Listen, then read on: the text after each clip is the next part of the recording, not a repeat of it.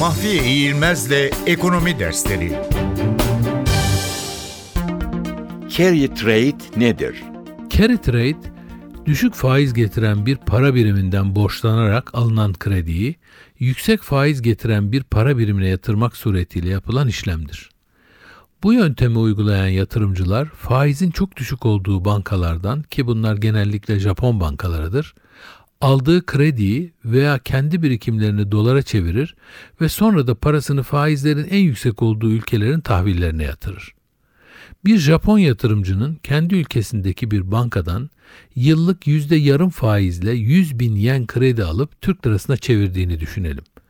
Bugünkü kurla bu para 3360 lira eder. Bunu yüzde 11 faizli Türk tahviline yatırıp yıl sonunda net 336 lira faiz alındığında bunu yene çevirince 110 bin yen eder.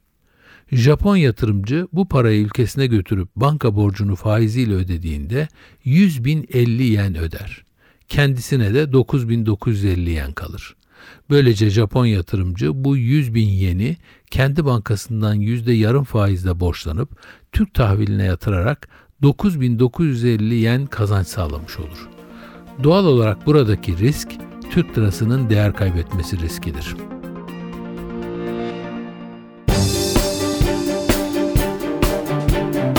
Mahfiye İğilmez'le Ekonomi Dersleri